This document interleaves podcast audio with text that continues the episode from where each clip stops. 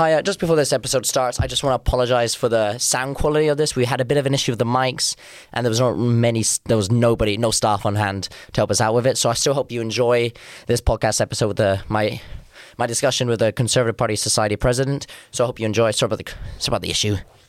Okay, welcome back to another episode of Hallway Discussions. And following our interview with the Labour Party Society last week, um, we got the president of the Conservative Party of of the UEA onto the uh, onto the podcast today. So we'll be talking about some conservative issues in British politics as a whole. So uh, thanks for coming on the podcast for. It. Not to worry. Thank you, thank you for inviting me. yeah, no, I, I feel like it was my moral ob- moral obligation to bring on the other half because there was some there was some bashing of the conservatives. Oh, I'm sure that was. I haven't listened to it. this is where you're going to find the truth in the whole story, not whatever propaganda you've just had forced to listen to. Forced to listen to. so, uh, how about we, we start off by um, so introduce yourself. What is uh wh- what is your role at the at the society? What's yeah, just a Sure. bit about you, a bit about you. My name's Hassan. I am the, so as Nick has said, I'm the president of the UEA Conservatives. I did not come to university. I did not leave school really that interested in politics. Mhm. Um, never really thought I'd come to university and get involved or engaged with politics. Obviously, it's current affairs, politics, reading or watching news. Yeah. Been interested in throughout, you know, growing up or whilst I was at school, but never did I think I'd come to university and really get actively involved in, Mhm. in politics, whether that's at university or locally or nationally. Um, but then possibly out of sheer boredom, possibly out of wanting to find new, similar, like-minded people, Mhm. I'd give out the UEA Conservatives a go, Wow. And uh, I've stuck by it since. So, so your your interest in politics started at university. Had you did your parents get ever get involved in politics at home or? Uh, yeah, well, my, my parents, uh, you know, ha- are interested in politics in the sense that they like to stay up, stay clued up about the world, like to know what's going on. Mm-hmm. Like like everyone, politics affects their lives, Yeah. but they would not see themselves. I would not see them as political activists. You know, they they they were, certainly weren't taking me to protests and Mhm. activisms and marches Yeah. as I was growing up. Mm-hmm. Oh wow. Um, uh, so what what is a what is a conservative? Because I feel like the past few like what is a conservative to you? Because the past few years. The, the the values and the traditions of the Conservative Party has and the views overall has been changing.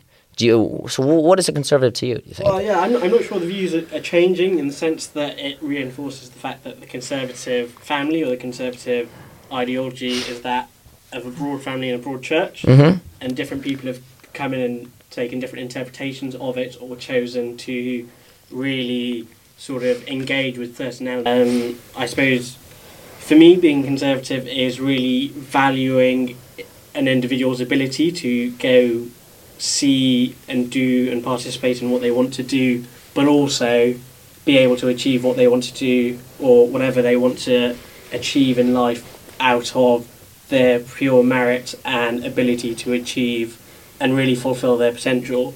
Mm-hmm. And I suppose that's where it differs from those on the left. You know, I, I believe You don't want that. You think the people on the left don't want people to succeed individually, or No, no, not necessarily, but I, I I think the sheer difference comes from I believe that we should maximise individuals, especially as young people, maximise our potentials to go out and see whatever we want in the world or try and maximise our potential to reach for the highest echelons in society or whatever we go into. Mhm. And we can do that purely out of our own merit, not by someone force feeding or spooning certain thoughts, certain ideas, certain ways of doing things down our throats. Does that also relate to governmental, the role of government and the way the government interferes and intervenes in the economy and in, in Ah, society as a whole? Quite possibly, you know, I, I never describe myself as massively ideologically right wing. Mhm. You know, I'm I'm not an ideologue. I, I go about life in a pragmatic way. Mhm. I think there is certainly there is role for government in, Yeah. in people's lives. There is, you know, government should be there as you know a prosperous first world nation. Government should be there to step in and help out the most vulnerable in society. But Mhm. also, government shouldn't be there to be a hindrance. I see. Hmm. What do you think the most? What are the most common assumptions? Because being at UEA, it's a pretty liberal university. How is it being a conservative on com- on campus? Absolutely, um, and and we see this an awful lot.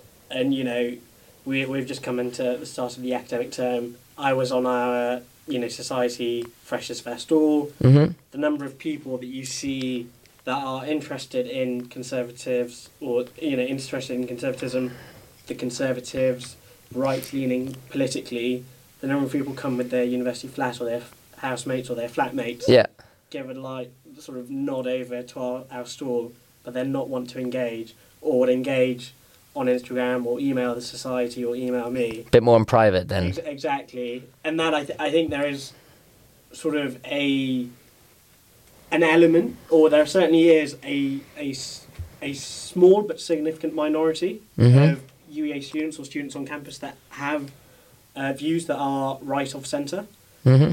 but possibly it's the environment and possibly it's the culture at UEA that some of those views are are not being allowed to sort of prosper and be Not being allowed. well, not necessarily you know, not not that you know No, not no. censoring each other but but they they It's a bit of self censorship, isn't it? A little yeah, bit. but possibly, but then that, that self censorship might come out of sort of protectionism towards themselves, not wanting to be seen as an outcast by peers, by Mhm. lecturers, by classmates, whatever.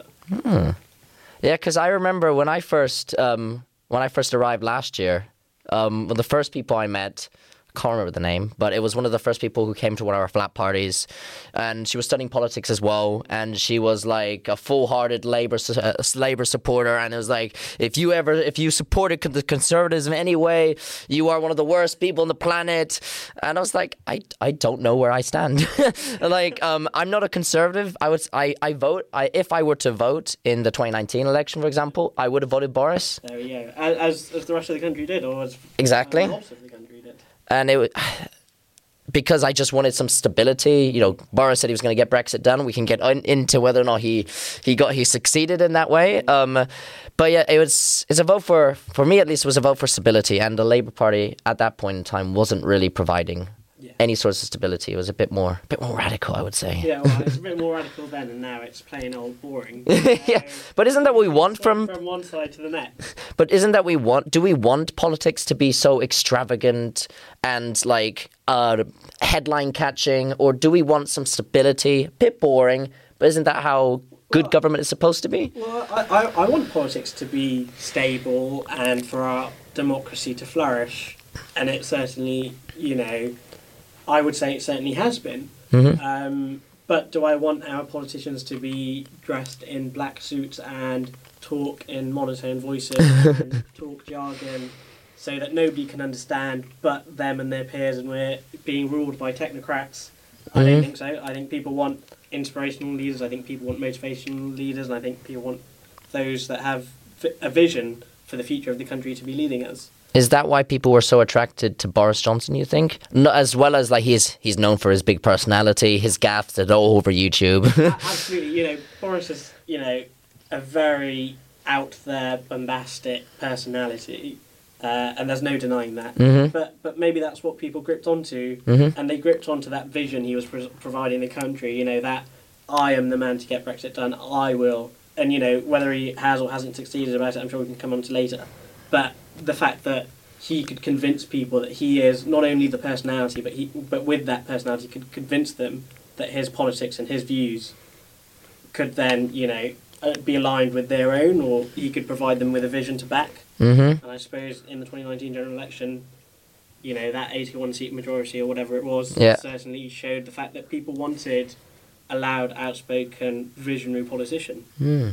Are you? Would you say you're happy? I mean, I know. To be fair to Boris, he didn't have much time because um, he was elected in December, and then a few months later, the pandemic hit, and it just stifled any sort of immediate action he could Yes, take. Yeah. Do you? I mean, do you think he could have done better, Boris Johnson? I mean, on reflection, I'm not sure what Boris thinks of his premiership. It doesn't end in the way he'd want it to end in. Mm-hmm. Um, but then I think Boris will reflect on the fact that he probably handled the pandemic incredibly well. And I think You think? Yeah, and I think if you ask the common person on the high street in every single town and city in the country, a lot of them say, will say Boris and the government at the time handled the pandemic incredibly well. You know, Critics would say uh, they he didn't. that he didn't lock down the country early enough well, and all that. Absolutely, you know there were there there there are positives and negatives. We need to remember that the pandemic and pandemic pandemic pandemic management hmm was you know took over all of our lives for the last 18 months two years Yeah. and within that there are so many decisions that boris other members of the cabinet hmm other politicians had to make that they all have got things right and some things uh, not so right um, whether that's issues around ppe but the fact that boris was quick to enact lockdown quick to enact sort of the furlough scheme making sure that people Mhm. were not only staying safe by being you know not not interacting with other people but also maintaining the fact that you know people weren't going hungry they they were still having you know pay packets given to them and things like that Yeah, I mean, what is it? Rishi Sunak, he did a, a very good job with the creation of furlough scheme. Nobody even heard of furlough well, until exactly you know the creation of the furlough scheme that out of box thinking to to you know think of a way of providing um, sort of stability in lives in such a tumultuous period of people's lives but then also to roll it out in such a successful manner in such a short time frame Mhm. I think that's certainly something to be proud of. Yeah. If they were to reflect on that. Um, and then even things like um, what was it, eat out to help out Yeah, like very good idea. You know, things like that when consumers or people weren't able to go to the high street or go eat out at restaurants and takeaways and whatnot. The fact that that quick thinking and immediate action and rollout of these initiatives and schemes essentially kept the hospitality sector alive. It really did. As it is. Yeah, I mean, 100%. Rishi Sunak did a very good job. But coming on to that, like, he didn't get, like, in, in, terms of the conservative uh, election, Liz Truss winning, what was your initial reaction? Because for me, at least, I would have thought Rishi Sunak was the one. For me, at least, he was talking the most sense. He was honest and straightforward. He's not going to be easy. And for me, at least, the initial reaction to election of Liz Truss, I was scared. And my fears have been kind of uh, proved, but I'm curious to see what, what do you think? Are you a member of the Conservative Party? So, do you have a chance to vote? Sure. Um, in terms of Would you mind uh, No, it? no, no, absolutely. In terms of Rishi and Liz, um, initially, so I think to, to put to bed the skepticism for Liz Truss, you know, she she was voted uh, overwhelmingly by members of the Conservative Party. People say it, it was narrower than it.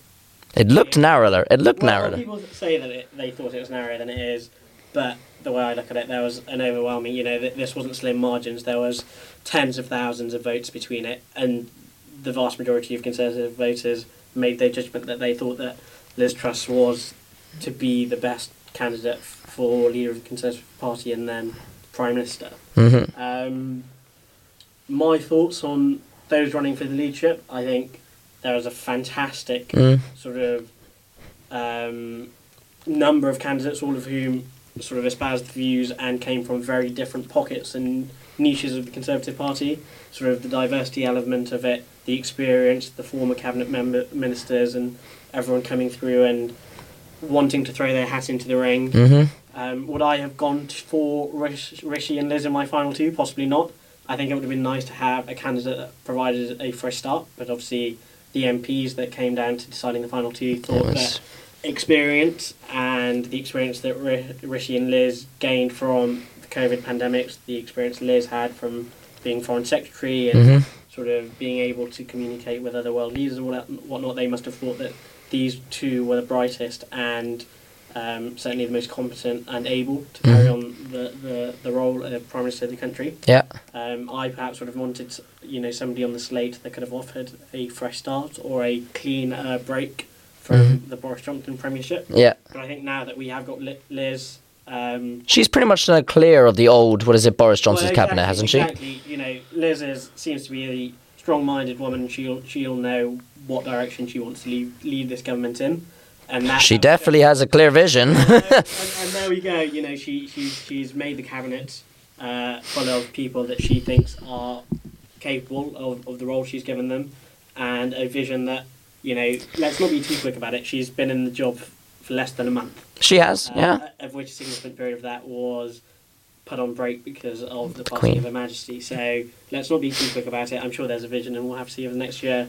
No doubt it'll be tough for everyone, but let's see what, what there is more to bring.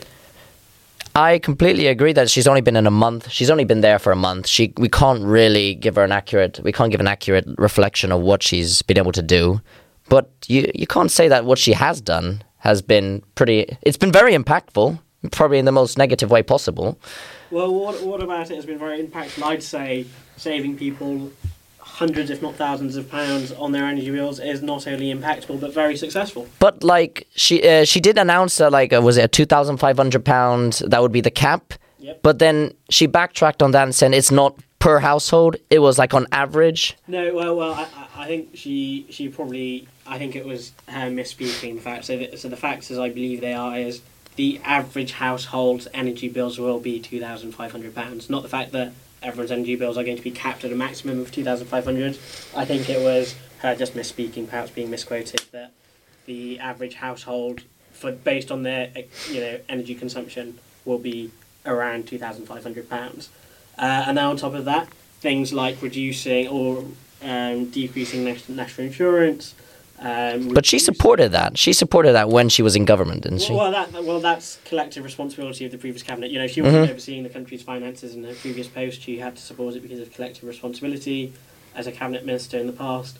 But now, with her new vision of, you know, when people are really feeling the pinch in their pockets, you know, in this cost of living crisis, due to exogenous factors out of our control, due to what other countries are doing around the world, she is really trying to do her best to save people money from, you know, reducing the amount of money we're paying for our energy to reducing national insurance contributions and um, removing, you know, the basic rate of tax from 20% to 19 Seems Mhm. like a small cut, but I'm sure the average person certainly will appreciate that. But she's also had to backtrack on a, a uh, an announced um, tax cut, which she did annou- did say she was going to do in her election speech. To be fair, but do you think the timing was right to announce a, uh, a tax cut for the most the richest of our society, while the cost of living was really hurting the most the common people, Well, yes. common so- people, everyday people. Sorry. Of, course. So I think you know the logic behind that was Liz likes to go on about her new agenda of growth, growth, growth. hmm Um, the thought process behind that will have been the wealth creators, the um, sort of value creators, the energizers within the economy. For them to succeed, we need to minimise and really prioritise the incentives for them to go on and generate value and growth within the economy. And one of those ways was to reduce the that rate of tax. hmm Was it the right decision? It certainly was an ideological decision that Liz thought Liz and her chancellor thought was the right one, hmm and it was rolled out. Possibly, uh, it could have been done with more of a vision or more of a reasoning put to members of the public for why they wanted to introduce that policy. But I Mhm. think um, it wasn't removed or um, taken away from that budget because of it being the wrong policy. I think it was because the media caught onto it, latched onto it, and all of the other reforms and changes to government policy were being neglected or not being looked at and evaluated simply because the media had latched onto that one policy. So the media res- it created s- a sort of mass hysteria. Do you think that cr- like kind of uh, artificially enhanced the the problem? Oh well, it, well not. Well, the media artificially chooses what stories to pick up and what stories not to pick up, and I suppose that echo chamber about all the journalists talking about one issue on every single news station and radio station across the country. Possibly the prime minister and her, you know, advisors thought, let's not, you know, lose track of the really positive changes and initiatives they brought in, like the energy energy um, savings and the reduction in sort of the the twenty percent tax rate and the removal or reduction in national insurance. Mhm. Let's not lose fact of that because of one tiny small bullet point in the overall policy. She's funding this um, overall. What is it? The the the the energy cap through extra borrowing. Labor have said that they would fund this primarily through a windfall tax, and to be fair, they, there's already a windfall tax in place. Absolutely. but they would increase and put an additional windfall tax on onto these energy companies to help fund instead of ble- putting the burden on the taxpayer for years to come. And doesn't it? It's in the media at least. It's it's beginning to show that conservatives had that that image of being very good on the economy, mm-hmm. managing it very smoothly, ca- taking us out of a economic crash after 2008. But now it seems to have gone the other way, hasn't it? Is could the Conservatives still the Well, party of economics? Do you when, think? when you say that sort of s- s- sane, rational economic thinking, certainly I would say is still on the side of the Conservatives. Mhm. You have Labour members of the shadow cabinet coming coming onto national television, the news, interviews talking about 170 billion pounds worth of profit, and then completely getting up, muddled up with their figures and numbers, not knowing what they're talking about. it probably shows their inability to look after finances or really know the detail and spouting out numbers without really knowing what they mean. I see. Hmm. No, That's a very that's a pretty good reply. Can't lie. Like, they have been stumbling, and what is it? I saw. I think in the BBC they were talking about that the 170 pa- uh, billion pound um, extra profit they had on was talking about worldwide figures, not just in the UK. Exactly, and what are you, are you going to ta tax what the profits made on oil and gas in Malaysia? Mhm. Because you know, quite possibly, how how how is that going to happen? You can't throw out numbers of worldwide profits and then say we should tax those worldwide profits when there is absolutely no way we'd be able to do that. But I'm pretty sure still in the UK they're making pretty big profits, aren't they? Well, I, I'm sure they are, but they're also making huge losses when oil went into negative figures during the pandemic. Yeah, but now it's at the highest No, point ever, isn't it? No, no, no. So by that logic, surely members of the Conser- of, of the Labour Party or Labour politicians or those on the left should have said we should have bailed out the oil companies. But uh, do they believe in in bailing out big corporations? We don't really know with No, you- with Keir you Starmer. Can't, you can't say oh we need to tax them extra uh, when when their the their funds and their pockets are already deep, but then when they're going through a cri- crisis, say no help from us. Off you go without any life. off, you, off you go.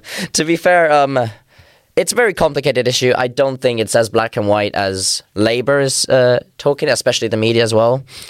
But I do think there are there is def- definite big room for improvement from the Conservatives. But it is a bit of a national emergency, so we need to Well, give it yeah. we give it a bit more time. I think. Exactly. There are policies being announced, and actively, I'm sure members of the government are looking into new initiatives that they can allow. But you know, one thing I'd really say is the Truss has been in for less than or around a month. Let's give it more time. More time. I just hope the pound recovers. It has recovered. It's recovering. The is over. it is. Um, uh, um, what do you think of? Do you think Liz Truss is trying to act as a kind of u- uniting figure for the Conservative Party, or in terms of her cabinet appointments, it seems to be appointing from what is it, Suella Braverman? She ran for leadership. She's now Home Secretary. Do you think it's kind of united, kind of trying to unite the party, or is it bit going a bit more radical with Jacob Rees-Mogg still? Can't lie, I'm not a fan of Jacob Rees-Mogg. He's he's a bit he's a bit old for me. Yeah, well, he's a bit out of time, out of touch, I would say. well, Jacob's done a fantastic job in building a brand. yes, I think so. He's probably his round glasses, his suits, and everything. The way he speaks is very Victorian. Yeah, the glasses, the double breasted suits. That that's obviously something that, that Jacob has chosen to run with. Um, but that being said, I'm, he is a very astute politician. He knows the detail in things, Mhm. and you know, the glasses and the double breasted suit do not mean that he his policies and his vision for the country aren't that of the 21st century and aren't capable of dealing. I certainly have faith in um, Jacob Rees-Mogg as you know business secretary being able to come up with initiatives and solutions to the sort of the problems that we're going through at the minute. As he, yeah, as you said, he was appointed um, energy secretary. Yeah, so business, energy, industrial strategy. That His views on climate change are a bit dodgy. Can't lie, they're a bit like a bit obscure. A bit obscure. He hasn't properly denied um, the existence of uh, emission, like climate change and all that, but he hasn't specifically supported it. And uh, does the op- reopening of fracking facilities and stuff like that? Does that go against their commitment to go uh, net zero by 2050? I don't think it probably goes against their commitment. I, I wouldn't say that at all. I think it reaff- reaffirms the fact that this government is committed to ensuring that there is an element of energy sovereignty within the country, that we're able to produce our own energy supply, able to use our energy supply without being affected by external shocks to Mhm. the price of energy. You know, and the government's done a fantastic, oh, you know, continuous governments over m- many years have done a fantastic job in championing renewable energies, nuclear energy, wind farms, solar solar production. hmm Um, Shouldn't they be investing into that? well, yeah, and, and, and fracking is just another bit to the arsenal. You know, we can't solely rely on one thing. You can't solely rely on gas because then there might If that be fails. an external shock Mhm. that fails. You can't solely rely on wind or solar because um, you know you'd want to have a diverse pool of energy sources for you to be able to draw from. And certainly, I think there is. They may they may have revoked the moratorium on fracking, but the government is still committed to going out, you know, ensuring that renewable energy and renewable investments are at the forefront of it, their policies. Because the I, I read I don't know if this is verified, but I saw a report that the frac the reopening of fracking facilities is going to take at least six months. So it doesn't really solve the problem in the short term. Well, exactly, but it, but this is sort of a longer term. A longer term, but isn't a longer, longer term strategy to ve- invest even more? There should be an, ex- in my opinion, at least, there should be an explosion of investment into new offshore, onshore wind farms, solar panels, making it cheaper because the was it the price of solar panels have already gone down maybe seventy percent over the last decade. The more you invest in these technologies, the more research goes into these technologies, the more accessible they are, the more cheaper they are, the more Mm-hmm. efficient and productive they are as energy sources. Um, like I say, it's all about developing that arsenal of Yeah. energy sources to draw upon. Is there anything you would do different if you were in charge of number ten right now? Yeah. Is there anything you would be do differently to what the government has already done? Um, I would. I don't think there's anything I would do differently. I think the government's got its priorities right. Um, certainly, the fact that Therese Coffey, the Secretary of State of uh, Health. for Health and Social Care, being appointed Deputy Prime Minister, is a clear sign that this government and Liz Truss is committed to ensuring that the NHS gets the priority and the um, attention it requires. Why does the, the appointment of um, the uh, I can't what was her name again? Therese Coffey. Why does uh, why is the her, the appointment of her de- uh, determined that she's the this this is a signifier that they're committed to the NHS? Well, just the fact that I, I don't think in the past um, we've had, you know, the previous Deputy Prime Minister Dominic Raab was the Justice Secretary. Mhm. The fact that this deputy, this new Deputy Prime Minister is the Secretary of State for Oh, they're placing Social- yeah, okay, they, they, they really are putting the role at the forefront. Exactly, they're they're they're promoting Mm-hmm. Therese Coffey to not only be Deputy Prime Minister but make sure that the views and the priorities of the NHS and Mhm. our social care system are heard at the cabinet table and heard in number ten. Hmm. You know, um, what is it? Are you, are you, Im- are you? Do you approve, or are you, are you impressed of the performance of successive conservative par- uh, governments for the past twelve years? Because they've been in power for twelve years now. It's Well, I, I, yes, um, they, they they must have been successful if they've continued to win general elections. Mm. Or is that that Labour hasn't provided a, a suitable candidate? I mean, it could be both. It could be both ways. To be fair. Well, I, I'd like to think our, our democracies run on me- the electorate, members throughout the, or people throughout the country being able to look at policies and decide on policies, not be able to, not deciding which way their vote goes based on personalities. mm-hmm. Um, and if that is the case, then uh, it shows that the policies of the Conservative Party over the past 10, 12 years really have resonated with people, and they've seen the Conservatives as that stable, um, stable vision, stable process to lead the country forward. The NHS is a bit of a crisis now, isn't it? A little As bit. somebody who is looking forward to working in the NHS Oh yes. in a year's time, um, I think the the NHS is going through certainly a rough patch. Um, there are ongoing pressures.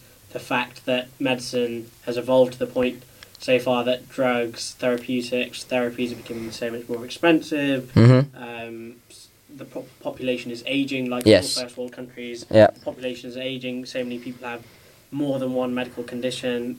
Lots of people are turning up to hospital with multiple co- comorbidities, Mm-hmm. and they're getting far more difficult, far more complex to treat them. Mm-hmm. Just means that the NHS needs to develop and needs investment to allow for it to be the world class service it is. Have in you- 2022. As you're a medical student, you're in your last. year, Have you been able to go to some of the NHS hospitals around the area and do some like pla- placements or something, a- or or is that later on? No, no, absolutely. So I've spent a lot of time in various different hospitals, various different NHS trusts. Mm-hmm. You, you, you certainly see the fantastic work that doctors, nurses, all healthcare professionals do at the front lines of the NHS. I suppose that's that that has to be lauded and applauded. Mm-hmm. Uh, people are working day in day out trying to provide and are providing the very best they are capable of doing so. Um, and hopefully, with the government really prioritising and ensuring or looking for reform within the NHS, that is something that, that we can see sort of a real change in the NHS and it's you know removing the backlog, removing the waiting time, thing like that, things like that really are prioritised and Mm-hmm. sort of the NHS is streamlined and you know people are seen far more quickly than they currently are being seen. I mean, the NHS. I'm so thankful to the NHS, even though it's if it's a bit of a crisis. People are the backlog is ridiculously long, and that's on nobody. To be fair, nobody. We had there was a need to lock down. Well, the backlog exactly. had to happen, Yeah. but I think the backlog can has already um, like exacerbated the issues that the, the NHS already had before the pandemic. The lack of, I think, a more smooth organizational structure is something they lack extremely, and the bureaucracy in it. Absolutely, I agree with you one hundred percent. I think the NHS is a fantastic organisation and an institution that should be um, protected in this country, and it's a shame that so much money is put into the NHS with uh, not maximal output. Mhm. Um, and I think one of one of the reasons that is causing that is the amount of mismanagement within NHS trusts or NHS bureaucracy hmm uh, that means that masses, billions of billions of pounds worth of funds and resources are being put to the NHS to then be wasted away by middle management, rather than it being spent on doctors and nurses on the front line, helping patients, increasing bed capacity, increasing the number of hospitals we have. New technology, improving the access around. exactly, yeah. exactly. Diagnostic hubs is probably one of the Exactly, best ideas I've heard. Services, diagnostic hubs, you know, being able to invest in increasing capacity and world-leading new technology and really getting that accessible to patients within the NHS is being hampered by billions, tens of billions being wasted on middle management managers within the NHS. Really, and I think that really needs to be looked at. You've had the Conservatives have had twelve years. hmm Do you think the NHS situation has improved over the last 12 years? Or has it pretty much kind of stayed the same? We've, we've had, was it Jeremy Hunt was the longest serving um, health secretary for maybe eight years or so before going to for, foreign secretary with Theresa May? hmm So he oversaw a lot of what the NHS was, was going through. He knew firsthand what was, what, what was happening. Mhm. Do you think anything has changed? Uh, Because what, we had a, a, a stint of austerity. Well, which was which did hamper a lot and probably improve Yeah, exacerbate some of the issues we had today. Yeah. Well, we need to look back on the reasons for why austerity was brought in. It was after the financial crisis. Mhm. The government was spending far more than it was bringing in. The national debt was increasing and soaring to levels never seen before. Uh, there was elements of austerity that were certainly needed to bounce the bucks again, and that's what people voted for: fiscal responsibility, uh, not increasing national debt to levels where our children, grandchildren, children's children are going to have to deal with the errors of those before them. Mm-hmm. Um, whether it's the state of the NHS, I think the NHS is a fine institution. People have been working very hard for it. They have, and they will continue to be working hard for it. And I mean, what do you? What do you? It's a very difficult situation because after the pandemic, the debt is up to hundred percent now, hundred percent of GDP. hmm Is another stint of austerity needed, or do you think that's something Liz Truss is going to do, or is it just going to be more more borrowing, hard choices are going to be made in terms of cutting, or we need to see what Liz Truss has in her plan. Uh, but certainly, if she is prioritising things like growth and increasing growth within the economy, increasing the size of the pie, as they like to say, mm-hmm. I think that it's only reasonable to assume that there's going to be investment within the economy, investment in the public sector, investment in the private sector, investment into new technologies, new sectors for the country to go into, um, and and there may be cuts here and there, but certainly for a growth agenda, you need uh, money being put in, and I'm sure the government is committed to that. because uh, was it the phrase um, European Singapore or something? The Thames on Singapore. Sing- uh, Singapore- Singapore on 10. Yeah, Singapore on Thames was a, a, th- a big thing they, they advocated for as a result of the Brexit campaign. Yeah. And I well, Singapore in terms is what a low tax economy, low tax, high growth economy. Doesn't anyone? Doesn't everyone want that? everybody does Growing- want that. Yeah, The pie. Everyone gets more of the pie, and everyone gets to keep more of what they work hard to earn. that is. It, Sounds like a pretty good world to live in. Singapore is an a- amazing country. I, I I loved visiting it. It was Oh, an amazingly efficient country. But I don't know how. No, but who doesn't want that? Who doesn't want the, the, the size of our economy to grow so people have more money and more money in their pockets, and then with that money in their pockets, they're paying less in tax, and what they are paying in tax is being used and being spent in a rational and reasonable way Mhm. to maximise taxpayers' money uh, and not being frivoled away elsewhere. So we're, ma- we're giving people more money. Uh, because the size of the economy is growing, they're getting to keep more of that money because their tax burden is lower seems like a win-win on both fronts. It does seem like a win-win, but then government needs to be efficient in allocating. That's I think that's our whole issue. Singapore is a very different political economy because they have this. They've had the same government for what is it? I think since since they've been uh, created a country, they've had it for like seventy years. So it's they've been able to maintain a sense of stability and invest and create long term kind of plans. But in terms of uh, you said about uh, maximizing the taxpayers' kind of investment, don't you think the result the the recent strikes and I think the strikes a few days ago as well. I think Yes, in terms of the transportation, yeah. don't you think trans- some elements of the transportation system should come back into public ownership and be run by kind of a central um, kind of transportation system, railway system? Because it was in Switzerland a very, a very what is it, liberal, very free country, uh, economic country. Their railways owned by the federal government. It's probably one of the most efficient railway systems I've ever been been lucky off to be on. No delays. If there's a delay, they tell you maybe tw- half an hour in advance. I'm like, fair enough. They give me an alert on the app. Maybe that's not a. It's not saying that this w- Well, well, well- all sizes, all strategies work for all, Exactly. Uh, You know, but it clearly doesn't work now. Well, well, Switzerland's a very different country. You know, you can't just copy and paste what one country's doing. Yes. elsewhere. Oh, I- I- definitely. I, think it's quite funny how these things always go in a cycle. You know, we had a national rail service, and then people were complaining about um, no investment. Uh, you know, delayed trains, poor quality of trains, and people not happy with the service. You privatise it, massive amounts of investments go in. People are happy. You know, trains running on time. You have more trains people are happy, and then eventually people aren't so happy, and then there are calls for, for nationalisation, and then that happens, and then people aren't too happy with nationalisation, and then we go back to privatisation. Like many things, I think these things go around in cy- cycles and circles. Do I think we need an element of nationalisation? Not necessarily. I think we probably do need more regulation. I think it's In terms of any well, well, specifics I- do you I have? think not necessarily just transportation, even if it's things like the water supply. I think it's a real shame that so many of these private organisations can go in without being challenged about their the way they operate or the amount of Mhm. hindrance they cause to their consumers and their uh, to the to the consumers and to the average person. Yeah. I, I think the privatisation we have in, in the rail services is more is more than capable of getting the job done. Mhm. What we probably do need is for rail firms to be regulated in the fact that people need to be able to put them and ask them why are certain investments not being made, why aren't there Hold them accountable. yeah, exactly. Hold them accountable and really find out why things are happening, why there are delays, why there aren't improvements to the rail service, things like that. So Hmm. privatisation is a good thing. We just need to make sure it's kept in check. kept in check.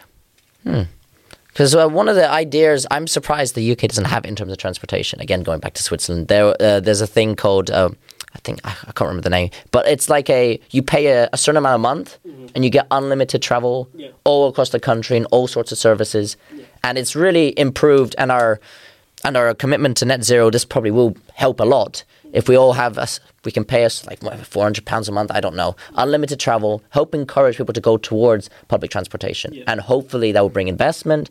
People more willing to use transportation because there'll be more investment, less delays. Hopefully. Mm-hmm. So isn't that something a lodge a?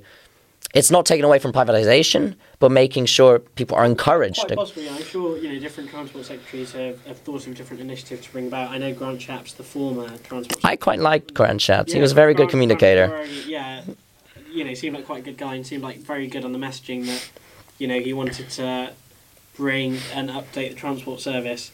I think he he brought in an idea where rail rail fares were slashed massively, Mhm. providing consumers great savings, and that did you know prove to be an uptick in rail. You know, the number of people commuting on our railways. Yeah. So I'm sure there, there are lots of ideas that people are wanting to run with. Yeah, no, definitely. All right, a bit of a different question.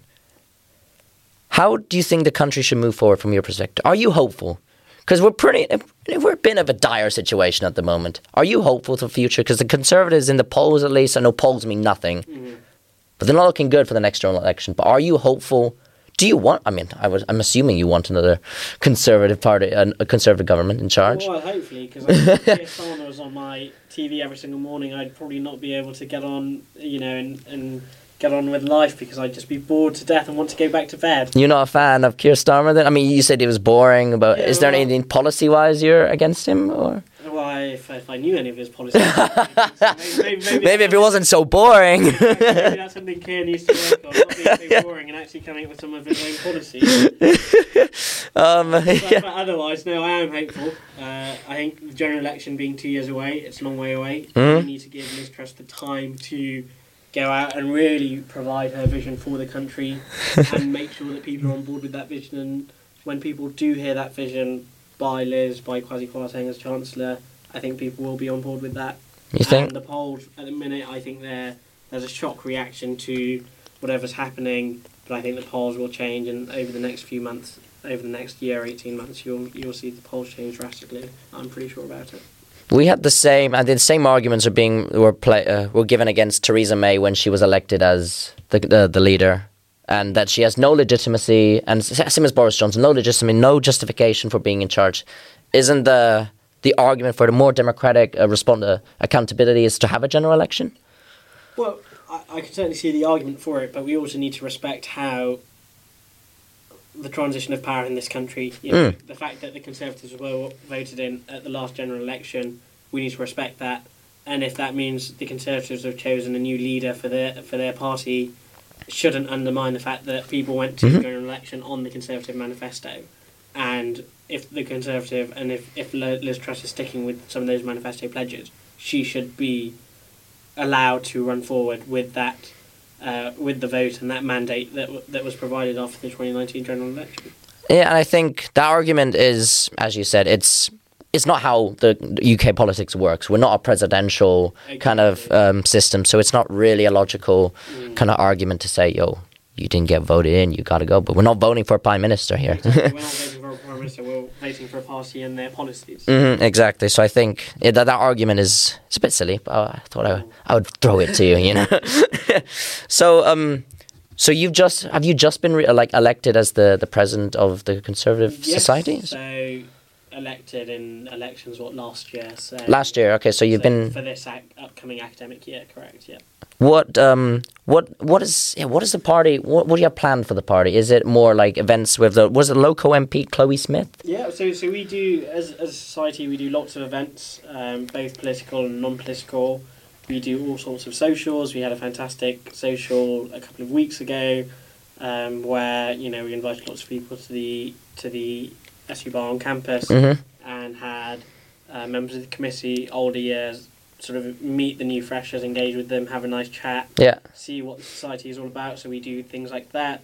We do socials where we go out into the city, bowling socials and whatnot. We have a couple of balls where we, you know, really Mhm. do uh, dress up and have a lovely evening. And then we also do bits and pieces with campaigning. We've built up fantastic relations with local members of parliament, Mm-hmm. whether that's Chloe Smith in Norwich North, Brandon Lewis in Great Yarmouth, Mm-hmm. Jerome Mayhew in Broadland, you know, fantastic relationships with our local members of parliament, and um, we're very grateful for them sort of really trying to reach out to students and engage with students, give time to students, whether it's internships, advice, political knowledge, Mm-hmm. also sort of go out and campaign with them and see what it is like to be a member of the Conservative Party, be an activist, and possibly get an insight into what being in being you know a life in politics is like. Can't lie, I will be getting in touch with you about Chloe Smith. I want like a political intern- internship with one of the Well, we MPs. You know, we can. Don't, don't, don't worry. I, you know, I've got email addresses, and I'm sure. Oh, oh, you got the connections. I like. yeah, no, I mean, because initially, um, back probably a few months ago, I was trying to get an internship with. Uh, I used to live in like Eastbourne, like around Okay. Brighton area. So I, uh, her name is Caroline. Uh, Caroline Lucas, the Green MP. no, no, uh, she was a conservative. Let me get her name up. Oh, I can't remember, but she was the local MP for Eastbourne. Yeah. Sent her a couple emails about potential internships. It just didn't work out Yeah. timings wise. So it would be, yeah, if any sort of opportunity would be great. We, we'll talk after after the show, you know. But yeah, um, yeah, Caroline Ansell. that's there we go. There. Sorry, I forgot your name. if you're listening, No, no, I'm we can have a chat. We, you know, to find out a bit more about your politics. We don't, we don't want you to be an agent of the, the Labour lot. If that's who you were talking to last week. I mean, yeah, I voted. I voted for Boris in 2019. I don't know if I would vote Conservative again, but again, it's two years until the next general election, so we'll have to see. But no, as somebody, as somebody who's done an internship with uh, a member of parliament, working in the constituency offices is really insightful into the day-to-day role of So what did you end up doing? So, so I worked in the constituency office Mhm. uh, for a member of parliament, and it and it, it was really insightful because I got to know some of the main issues and concerns that residents in the local area had. You know, the real wide spectrum of issues that people were, you know people were contacting their MP about Mhm. what their MP could and couldn't do, how their MP interacted with residents, how how the MP interacted with other organisations, agencies, private businesses to Mhm. get relief, get help, provide assistance to constituents, but also you know the life of an MP in Westminster and things like that.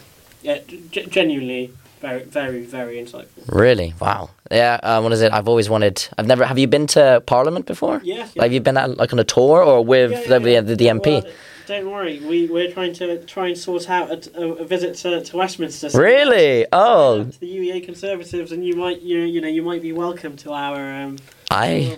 Hey, I mean, I, I'm following your Instagram, so it's a start. You know, it's Yeah. because I think you. I saw on your Instagram it's going to be like a, a pizza a pizza party or something. Was Yeah, so so that's what we have in a couple a couple of weeks. That was our first fresh. Okay. Social. So a free pizza social. Come come, you know, join us for some free pizza. Mhm. Have some drinks.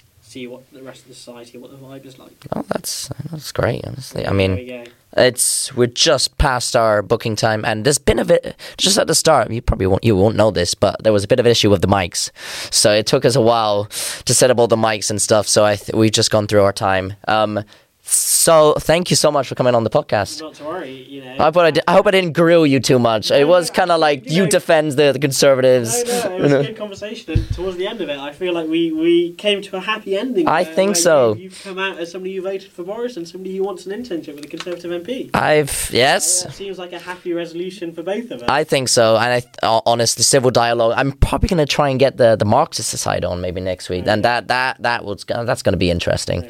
There you go. maybe, maybe with all of us on. Maybe that's. I mean, if you guys are if you guys are willing, I mean, yeah, we can sort something out. Why not try? I know a couple people from the Marxists, so I don't know. I mean, civil dialogue is obviously the what we want. Um, I know, but- a chat and a good experience. yeah, no, definitely. But you're more than welcome to come back on. Um, yeah, we'll try. Maybe we'll try and organize that sort of uh, interview slash dialogue or whatever that will turn into. Shouting match. Who knows? You're more than welcome.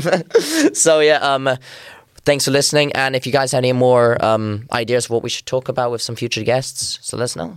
So, but thank you so much for coming on.